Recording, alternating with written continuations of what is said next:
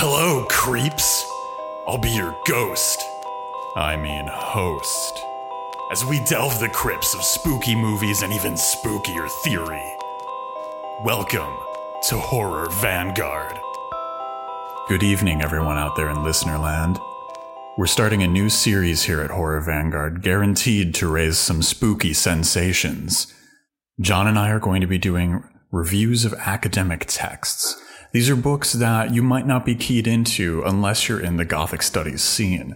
We're hoping to give these books a wider audience as well as critically engage with the ideas that are on the cutting edge of Gothic studies.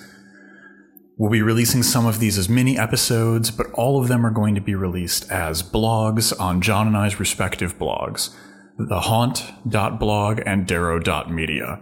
We're kicking things off today with Bridget M. Marshall's fantastic book, The Industrial Gothic.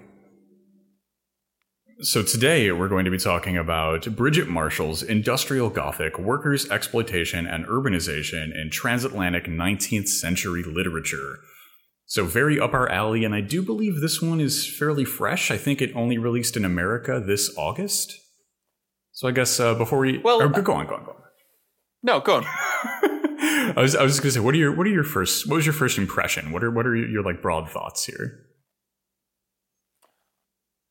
Uh, well, I think it's a pretty it's it's well overdue. The kind of topic of this book, it's it's well overdue for a for a serious book length treatment. Uh, I think this raises some really interesting avenues for uh, future research, and basically that's the whole point of this book series is to kind of give people who may not be that plugged into the kind of academic side of horror studies uh, a, a kind of few clues as to what is happening uh, what what the kind of new research is, and uh, how we think this might kind of impact and alter the way that we think about uh, horror and gothic a little more broadly. I think that is the best possible way to phrase what this series is about. so thank you for doing so. Um, what about you? What were your thoughts? I, I generally I generally liked Industrial Gothic. I, I think Bridget M. Marshall uh, did, did a great job with this book. There, there's a lot of what I really like in a solid academic text here, um, and including that inspiration. Right, like I, I as I was reading through my copy, like so many of my notes were just things I want to check out later, things I want to look into. And for me, that's one of the best qualities an academic text could have is inspiring me to to do that further research and to look into things. Yeah, that that's sort of the whole point. A good academic book should be a spur, right? The Mhm. whole point is not that we sort of solve things, but rather that we kind of encourage further investigation. Uh, and yeah, I, I agree. I did I did much the same thing. Um, I think there's quite a lot to build on here, um, and this raises some kind of like fairly big and maybe even quite complex questions about some really foundational issues that I think it'll be fun to get into as we get more uh, into the kind of like detail and nitty gritty of what we thought about this book. Yeah. So Um, I'm gone. where would you like to start? I was just about to ask you that. Uh, let's uh, let's start with the introduction. Let's we're going to go chapter by chapter from introduction through epilogue here. I think as far as far as my thoughts on the introduction go, I mean, great introduction sums up the chapters nicely. Works for me. Um, one of my favorite aspects about this text is that it uses a kind of gothic literary mode of analysis to also look at news media throughout the 18 and 1900s um, which I find to be very refreshing. I love seeing um, Gothic studies applied outside of the kind of canonical Horace Walpole and Radcliffe uh, pool of texts. Yeah, definitely, definitely. Uh, I think that's super important. Yeah, especially like I didn't know anything about the Albion Mill fires uh, prior. Uh, yeah, Prior to reading this, and um, if you if you get a copy of this book, there's uh, some reproductions of kind of contemporary news art about the Albion Mill fires, and there's like demons Mhm. flying above the fire uh, to to signify the horror of what's going on there. And I was like, I did not know that this was like the modality of news of the day. Like this was it's a very interesting book to read, and, and it sets up those historical elements in the introduction very well. Yes, absolutely, absolutely. Um, so there is I think there's there's a uh, there's a couple of things from this that it's that I think we can get into in the introduction and first chapter. Um, one, which is a question of method, and I'm going to keep coming back to this. Uh, so Marshall describes the the project as having a, a kind of broadly historicist Mhm. method methodology, um, which is really good because it's about grounding cultural production in the context of the time, right? So uh, this is why the book really uh, persuasively, I think, links um, kind of archival research and diaries and journalism with things like uh, Penny Dreadfuls, novels, uh, poetry, and songs. Um, but what what are your thoughts about kind of historicism as a method? So I, I think it's I think it's really interesting what's going on here. It's almost this like new historicist approach, right? Where we're unseating, you know, things that we don't usually treat as literary texts and treating them as literary texts, uh, such as the news around the Albion Mill fires that I mentioned earlier. The the one thing that I do like about that, in in this book in particular, is that uh, so and, and Marshall herself outlines this in in the text, but that the Gothic is usually reserved for fantasy, right? For flights of fancy. You know, like the Gothic is spooky stories, but the Gothic is actually everything and everywhere. You know, the, the Gothic is not so much a genre as it is a mode, right? It's it's kind of above and beyond genre. And I do really appreciate that we're using kind of the tools of Gothic studies to look at the world more broadly, because I think that that is just, I mean, it goes without saying at this point that I think that that's incredibly fruitful and a good thing to do.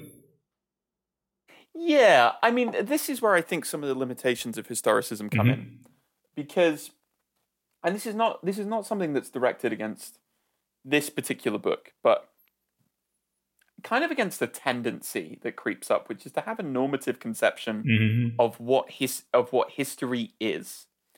Um, and so this is mostly drawing off nineteenth, uh, like uh, late eighteenth and nineteenth century sources. Mhm.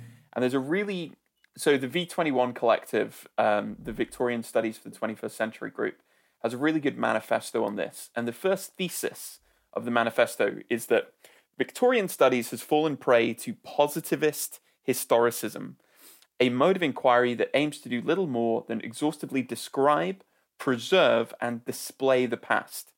Among its symptoms are a fetishization of the archival, an aspiration to definitively map the DNA of the period, an endless accumulation of mere information. At its worst, positive, positivist historicism devolves into show and tell epistemologies and bland antiquarianism. Its primary affective mode is the amused chuckle, and its its primary institutional mode is the instrumentalist evisceration of humanistic ways of knowing. And I think what this means is like if you're going to do historical if you're going to be a historicist, what you have to have is a theory of history. And I think sometimes in Gothic studies more broadly, a big problem is that people lapse into this kind of naive positivist historicism where you just go like, oh, here's some journalism and here's like our historical factual object. And we just kind of like join the dots between that and some fictional objects. And I think for the most part, this book does kind of avoid that, but it, it hedges the question of how are we actually understanding history? Are we understanding history as just a kind of like simple given, uh, as something that can be like, and uh, you know, discovered by the antiquarian and the archivist, or are we dealing with history as a constructed political force? Um, so like, uh, I I I'm a historicist. I I think actually looking at history is super important, especially for any kind of like literary or cultural studies. But like, I I also think that sometimes there are a lot of unspoken assumptions in in a lot of academic writing about exactly what that means and what that looks like. Absolutely. I, I would completely agree. Uh, history, much like nearly anything in our society, if you don't approach that with a, a strong understanding of what you're doing on a social and a political level, it's just going to feed back in to these normative appraisals. And that is something that needs to be fundamentally resisted. Yeah, and and like I say, I don't think this is not this is not a kind of like you know just something that I picked up in Marshall's book, but I think it's it's something that's kind of it's sort of endemic to a lot of particularly Gothic studies because Gothic as a form is so interested in in history. Mm-hmm. Um, there is one thing from the intro I really like, which is the link between revolution and Gothic cultural production. Um, so, like historically, a lot of people have connected the origins of Gothic writing to uh, the bourgeois revolution of the French of, of France in the late 1700s, right?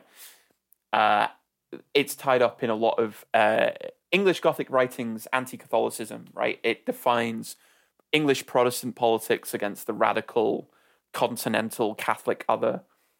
Um, but I really like the fact that Marshall links this to another revolution as well, which is the Industrial Revolution. Mm-hmm. What do you think about that? Yeah, yeah, I think that the kind of revolutionary Gothic that this is hinting towards is is incredibly compelling. I think that the kind of synthesis of all of these different historical streams into kind of the protoplasm of that idea that exists here in the introduction is and we'll see this as the text grows and starts to blossom right but that that for me is was one of the most exciting things there in the opening that was one of the things where i, I was like just jotting reams of notes and being like okay like this is this is something worth nurturing here and actually it's really important to think about what we mean um, when we say that the gothic is linked to revolution because really the French Revolution and the transatlantic industrial revolution are kind of two different kinds of revolution. Mm-hmm. So you can have revolutions in uh, social relations, in the social mode of production, or you can have revolutions in the actual mode of production itself. Uh, and it's pretty clear which one is which. And I think if you take them as a starting point for the Gothic that gives you very different kind of emphases in what you look at. So if you link the Gothic back to the French Revolution, to the that's that's a revolution in social relations, right? That's that is a revolution against uh, an aristocratic uh, and monarchic overclass. Um, so you make it into a social. It's a social form, which explains a lot of like why we have interest in things like Castle of Otranto and a lot of Ann Radcliffe stories, which are all about kind of like lords and dispossessed nobility and things like that. But what's super interesting about this is that if you link it to an, a revolution in the mode of production, you connect that uh, industrialism to cultural production directly, which is what Marshall does kind of implicitly but not explicitly, right? Mm-hmm. So there's a reason the vast majority of this book is concerned with things like uh, penny dreadfuls and newspapers because that was the stuff that could be easily ch- and cheaply printed and distributed thanks to changes in technology. Absolutely, yeah. I, I think that the, you know this this court's like a third element that's going on here, and, and like one thing that I really enjoyed in this book is it's is it's really grounded in kind of a working class discourse. And kind of another vein that's that's kind of in what we're talking about here is this kind of shift in in material relations did mean that these that literature whether that's newspapers or fiction was more accessible to kind of the working poor as that got cheaper to produce as it was mass produced newspapers magazines books fell into the hands of people the aristocracy never thought would have newspapers magazines and books and that i think is kind of a change for the Gothic. It's a change the Gothic goes through. And one of the things that Marshall highlights early in the text here is that this kind of first period, or there's traditionally in Gothic studies, there's like this period where the Gothic disappeared for like 50 years. And that just happens to coincide with the the boom of the Industrial Revolution. And and Marshall is seeking to kind of bridge that gap and to prove the presence of the Gothic in that space. Well, I don't know if it if it if it disappeared. It disappears in its kind of like oh, classical yeah, yeah, yeah. form. I mean, oh, I think it's it hybridizes and proliferates. Mm-hmm. Um, and that is what allows it to kind of take root in emergent working class literary culture. Yeah, definitely. And I think this gets gets us on to chapter one, the industrial Gothic novel. Because uh, one of one of this that is uh, one of the things that Marshall highlights in this first chapter is that that kind of the Horace Walpole mode of the Gothic, where you have your your evil king or you know noble tyrant and, and the maiden locked away in a subterranean cellar and this kind of hero that must save the day kind of like these classic gothic elements. They they disappear in the industrial gothic but it's not that they disappear it's that they're reborn right the the the evil uh, monarch gets replaced by the evil mill owner you know these these things just change identities and move around Yeah, exactly, exactly. There is this uh, re uh, formulating of of the Gothic away from its kind of classical tropes of like 1780 to about 1820. Hmm. Yeah, and one of the one of the things like I really enjoyed this piecing together of like the category of the industrial Gothic novel. Um, I think that that's incredibly useful for like realizing a, I guess, long history of the Gothic, right? And, instead of talking about periods of decline and decay, just looking at it as one unbroken, constantly hybridizing chain. So that I, I really enjoyed. And another thing that I enjoyed in here is that there wasn't there wasn't this temptation to solidly land the Gothic on one side of a political dichotomy. Uh, Marshall highlights that you know we have a lot of gothic texts wherein people who work in the mills themselves are heroes but they, also we have gothic texts uh, where they are definitely the villains and the gothic is falling on the absolute other side of the political spectrum and that resists I mean, resists overt always, simplicity yeah we've we've always said this right we've always said this that they're the the key marker of of horror of the gothic is its ambiguity right it's, mm-hmm. it is uh, it, it destabilizes, it provokes unease. Um, but there are again, we kind of come come to a couple of really uh, important questions, which I don't feel like get addressed as explicitly as as they maybe could. So this chapter talks about a couple of um, a few really really important novels, particularly stuff. The stuff that I'm most familiar by um, with is the stuff uh, by Elizabeth Gaskell. Mm-hmm. Um, but what I actually think is sort of missing here is like an engagement with the kind of ideological function of the novel.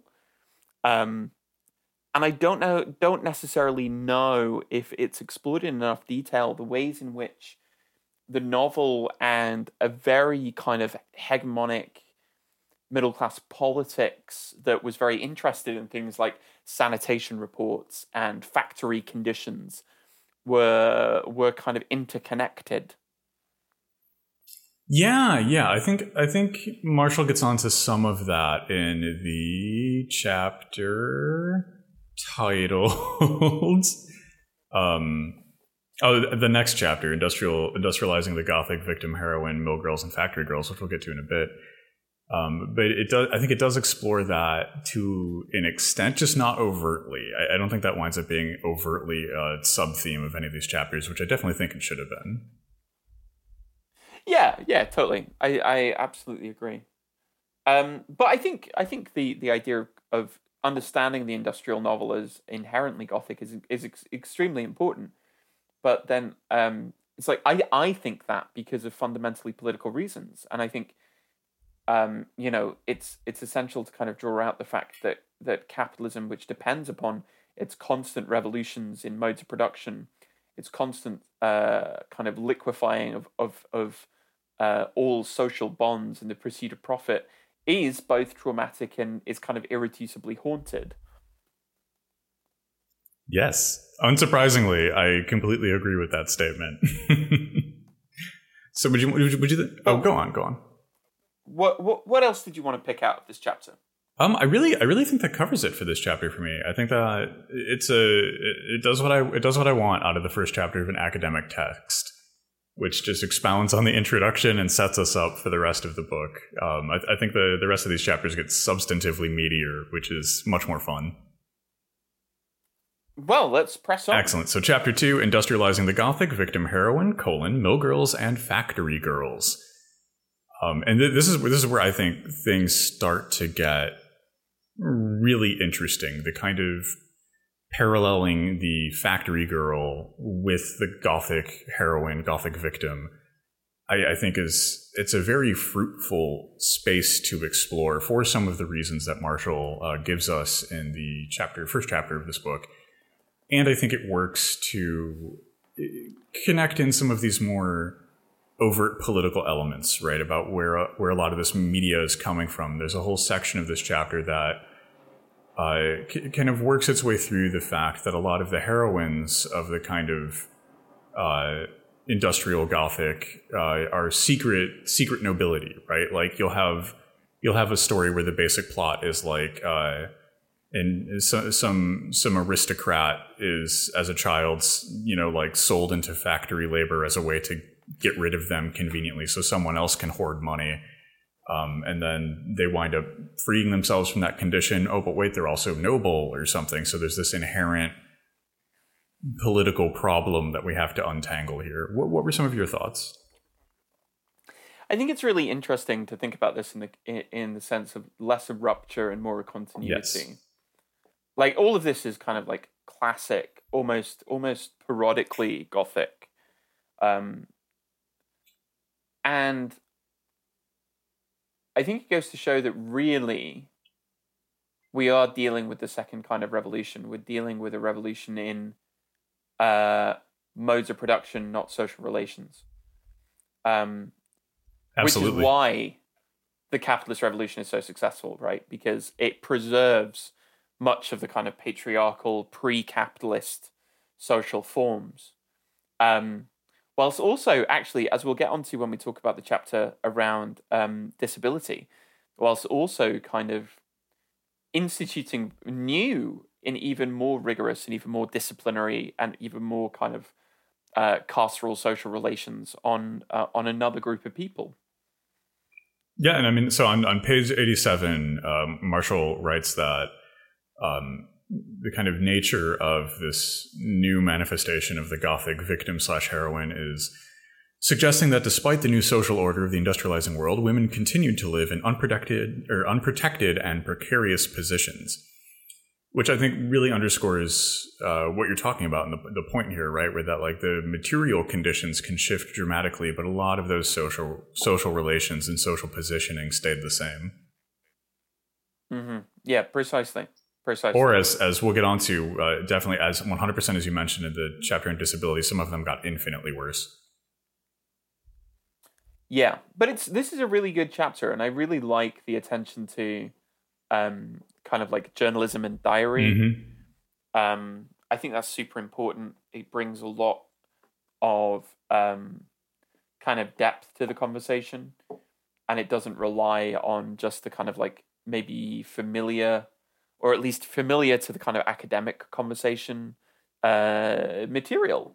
Yeah, the inclusion of diary was uh, honestly, I really, really, really enjoyed that. Like, I can't stress enough how, how good it was to see diaries read in the same context as like Gaskell novels.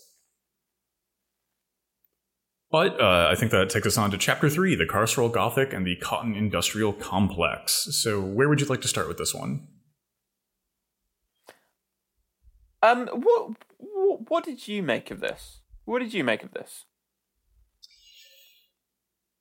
So this was the chapter that I was like when I when I got my copy of this book, I was like, okay, like the one thing that this can't skirt the issue for is cotton, right? And and the material and social realities of cotton production, right? Because the the mill work in in early industrial England is some of the worst working conditions on the planet. However, there's a much worse working condition that sends the raw materials to those mills. Um, mm-hmm. And so this this I think like it's it's important that we have this here and framing this as carceral. I, I think is is also incredibly important, right? There there's a lot of space I think still in Gothic academia to look at prisons in the carceral state as extensions of the Gothic And I think that this this chapter three here is is like a, a seed that will one day contribute to what should be a nice and haunted forest. How about you? Um, wh- wh- what do you mean? Oh, like so, just the, the the work that's being done in this chapter here. I think it's it's doing what we kind of talked about in the introduction, where uh, th- this chapter left me thinking a lot, left me with a lot of questions, left me like wanting to explore new avenues for understanding the Gothic and its relation to issues like slavery and the production of cotton and the interrelated material conditions of you know uh, slaves in the United States and mill workers in England. Yeah, I think there's some super interesting work on this out there. There's um, there's a really good chapter by uh, Marie Mulvey Roberts mm-hmm. Um, about this in their book uh, on uh, bodies yep. in the Gothic.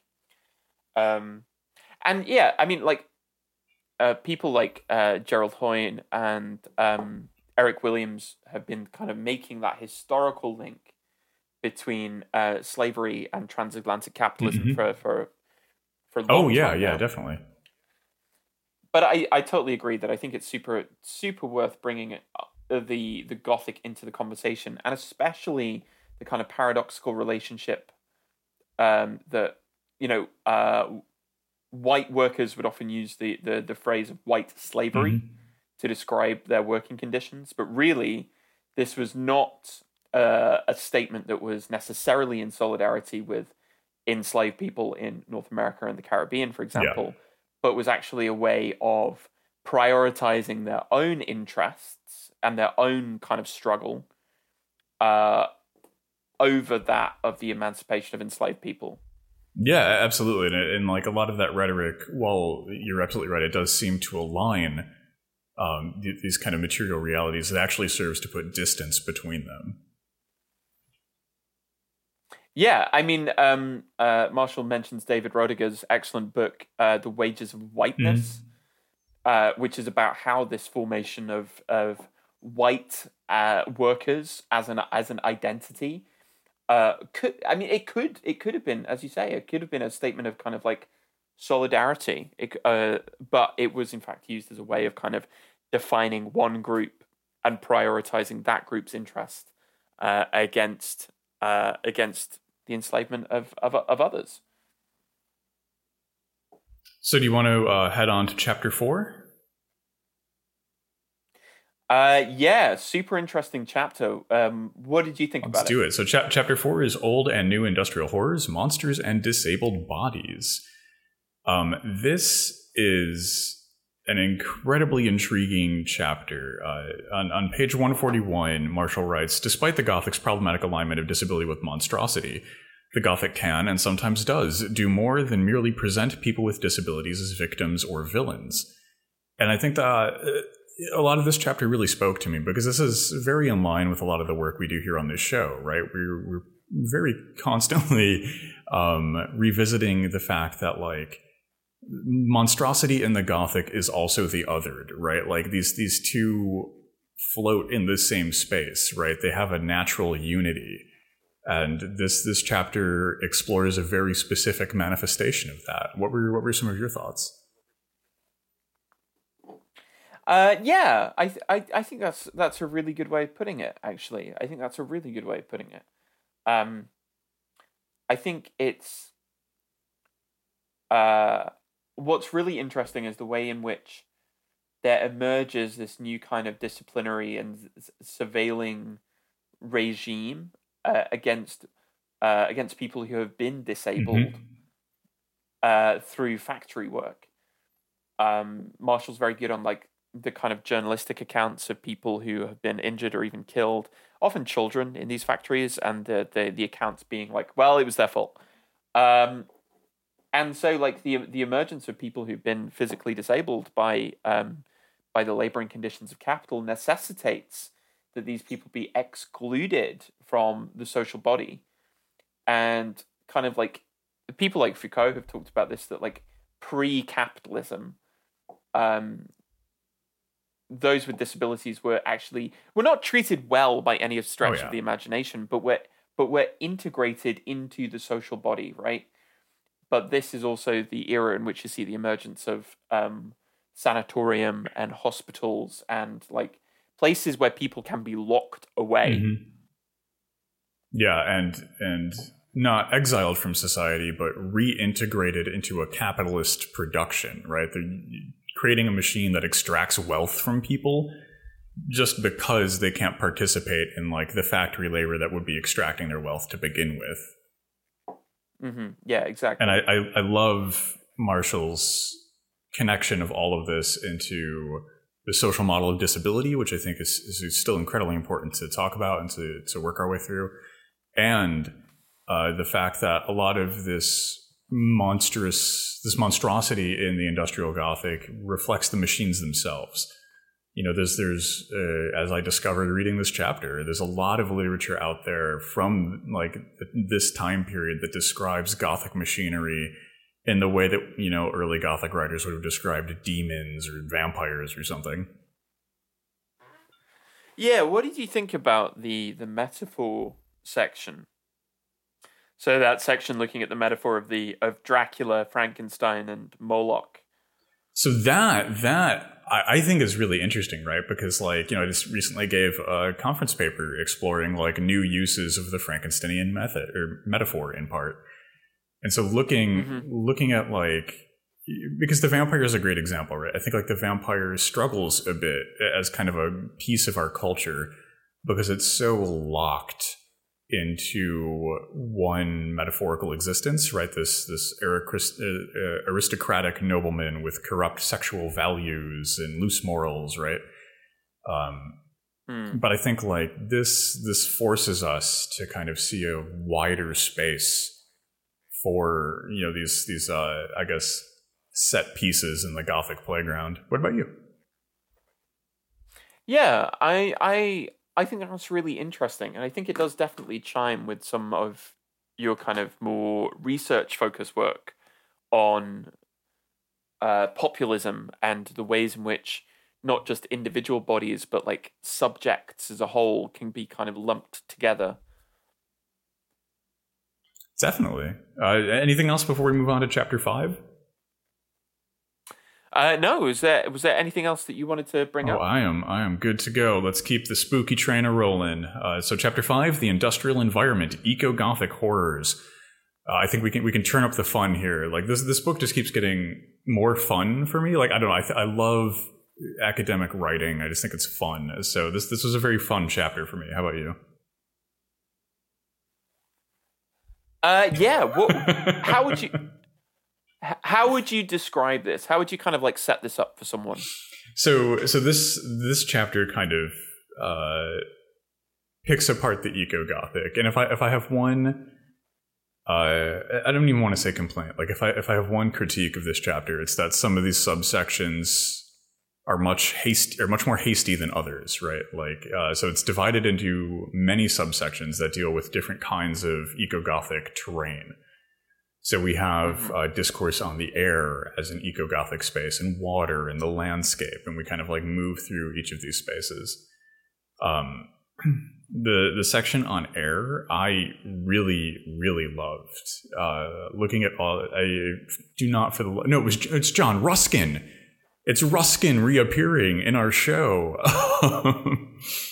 Uh, so when, when Ruskin wasn't busy having opinions on architecture, I guess he was busy having opinions on the environment. And you know, um, I, I had not read this prior to this, and so this was just a thrill for me to find in here. But um, apparently, Ruskin would describe like the smog that lifted above factory towns as like uh, um, um, it's a horrible paraphrasing here, but like the souls of endless dead or something like that. And I was just like reading that, I was just like, that is you you hate to give it to him, but Ruskin, you nailed it. I mean, there are a couple of there are a couple of kind of like uh, strands of sort of emergent ecological thought, which I'd still stick around, I suppose. Which is like you have people like um, Charles Fourier or uh, John Ruskin or um, who have a very kind of romantic Mhm. view of nature, right? So the whole point is to get back to a uh, a less kind of degrading mode of existence. uh, which is fine, but is is inherently a bit limited. And then like the kind of flip side of that gets tied up into some kind of pretty nasty, uh, you know, fascist vitalist rhetoric Yes. about nature and and purity and. Mhm. And so, to me, there's there's there's a side of the debate which is missing here in how we kind of think about ecology, which is a, a kind of Marxist ecology, which is like actually, uh, human labor is not necessarily just pollutive or or necessarily extractive and damaging.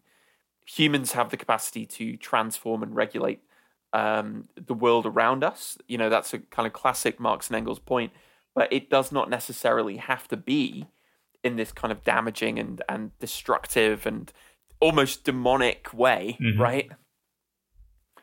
Um, I I really like that section on air as well, and I think it's super important to kind of link industrialism and the emergent ecology movement. Oh yeah, that's a really interesting point.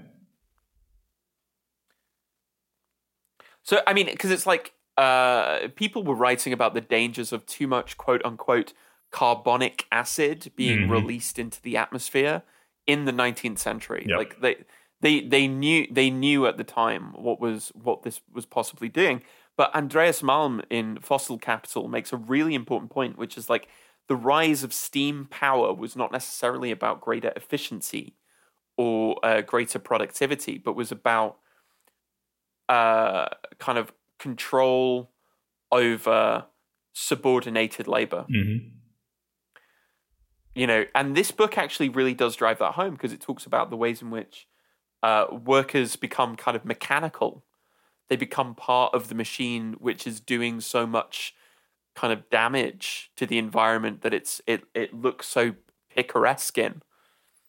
Yeah, and this, this chapter also gets into uh, how this kind of transformation is in and of itself a monstrosity. There's a lot of talk here about, uh, so the, a lot of the early Gothic, like a lot of like pre-industrial or early industrial Gothic, has sweeping mountain ranges and Italian vistas and endless forests as some of its settings, ruins uh, even.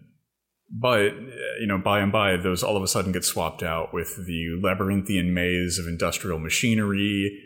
The the mountain ranges get subsumed by like the kind of city horizon of factories looming over your local body of water, and that that shift I think is really intriguing in the context of the eco gothic and how this chapter uses that as kind of a springboard to jump into these more specific areas like air.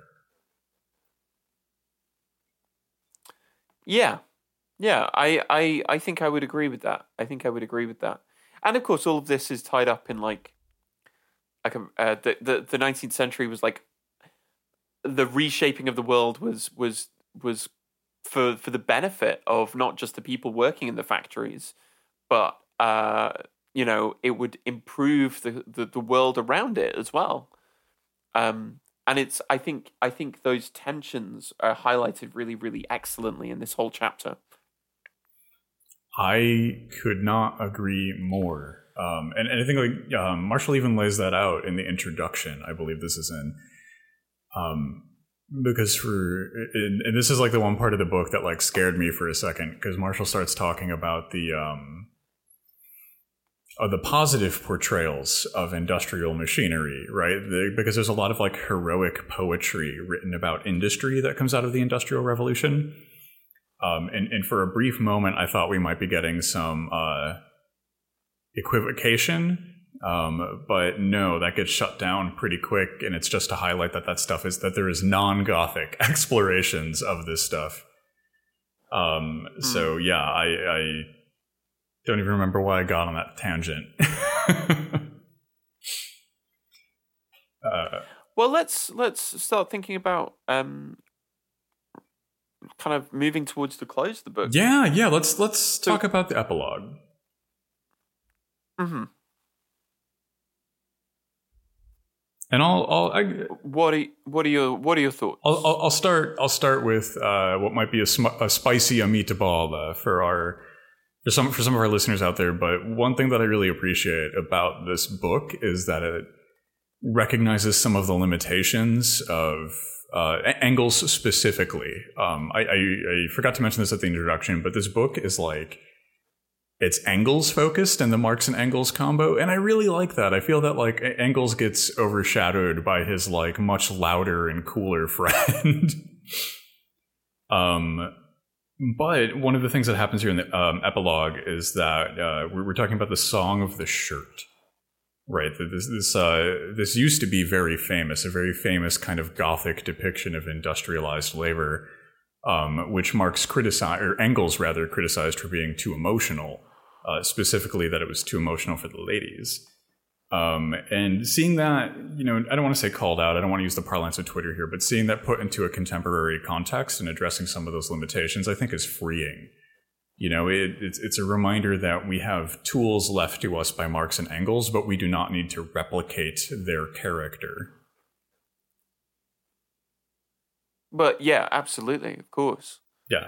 Um, and I agree. I agree. The focus on uh, um, Engels make, makes a lot of sense given his given, given his career. Yeah, oh, and I especially am happy that they mentioned that in the book. Um, Engels being the son of a factory owner and a and a manager in a manufacturing company, mm-hmm. so he's bound up within this gothic nightmare, even as he's kind of railing against. Yeah. It. Um, and another thing that I liked in here is the invocation of the idea of the gothic everyday.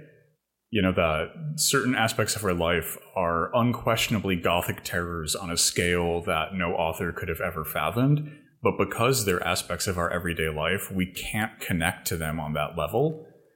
You know we because we're so soaked in them it's hard to see them as demons essentially. And gothic everyday is a way of like i don't know returning to them their proper context right which i i do enjoy how about you yeah, ab- absolutely. And this kind of raises this sort of raises a really interesting question, which is like why are we so hung up on presenting the everyday as realistic? And what do we because uh, this is the thing I sort of like was circling around when I finished reading the book, which was like the, the, the question of realism, right? If we've talked about We've talked about these real world examples being described in Gothic language and actually often being more effective and influential when done so. And we've talked about the fact that like even the everyday is suffused with a kind of Gothic unease. Mm-hmm. Like, doesn't that make it just so immediately impressingly obvious that that realism is a particular ideological form of cultural production? Um, Fred Jameson writes about this in the Antinomies of Realism, right? So he says it's it's and and really maybe we need to get beyond trying to think of ourselves and our own uh, life in realistic terms, uh, because it's so invested in the presentations of a particular kind of bourgeois consciousness with because that's what 19th century realism emerged as. So I think it's I think this is super interesting, but I think this is why I'm sort of like kind of torn on whether there are things in here that that could have been made more explicit because this raises a really big kind of important sort of philosophical and literary question which is like how how useful is it to talk about realism anymore when uh when you know, as Marx and Engels said in the Communist Manifesto, all that is solid melts into air. Like capitalism liquefies everything. You know, we we don't live in a quote unquote realistic world, but you know, the the kind of bourgeois cultural production of the 19th century would like us to think that we do.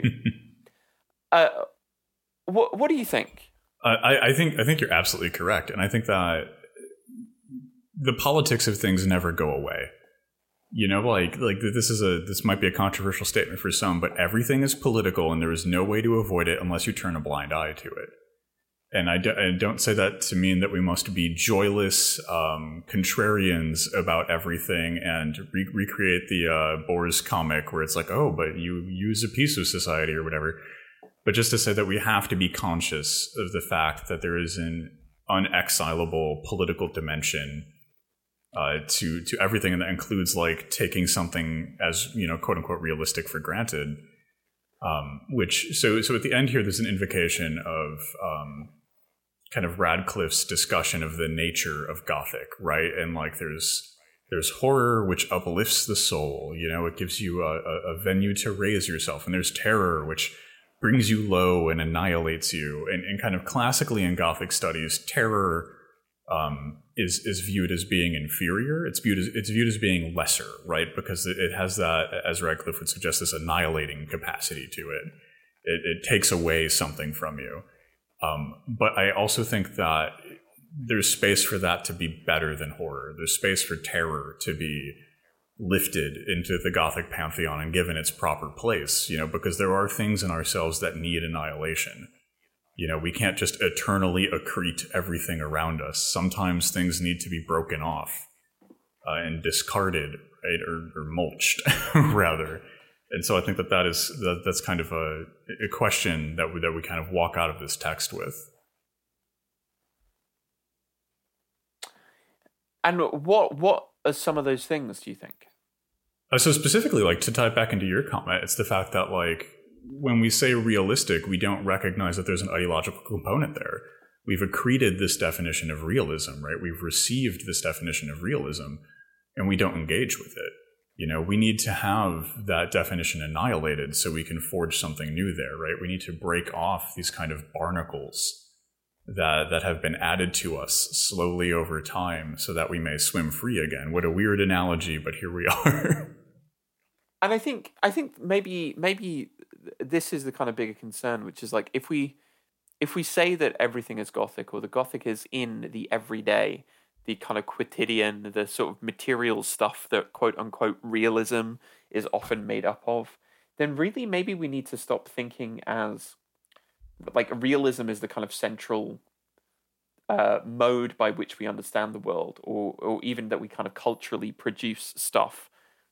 Uh, and it actually, actually, realism is a kind of like rearguard effort to not represent the world in its fullest, but to exclude stuff. Absolutely, I, I think that is dead on, and I think to a large extent the the body of this book as a whole does a job to does that as a job to to help us at the very least shift the boundaries of realism right? You know because typically when we talk about the industrial revolution we talk about it as a realist phenomenon machines quantifiable amounts of production shifting material relationships we we ground those in this received idea of realism but what happens when we do what was been or what has been done in this text and instead ground them in a gothic understanding of things Yes, exactly. And I think that's the real strength of this. I couldn't agree more. Do you, do you have any parting thoughts for, about uh, Bridget Marshall's uh, Industrial Gothic? Uh, no, but if uh, hopefully this has served as a really good introduction to what we're going to be doing, trying to let people kind of, uh, you know, peek into the ivory tower, see what kind of research uh, academics who work on Gothic studies and horror studies are up to, and hopefully give people who maybe haven't really sort of engaged with a lot of this stuff a way into it. Um, so, um, yeah, thank you again to, to the University of Wales Press for for uh, sending some of their um, back catalogue to us. Hopefully, people will kind of enjoy what we're doing. Um, but yeah, well, thanks for tuning in It's the first of our book review series. You'll be able to find this book review and plenty more on our blogs, thehaunt.blog and darrow.media. We look forward to the next time we read a spooky tome with you. We hope you've enjoyed the Dread Discourse. Until next week, stay spooky.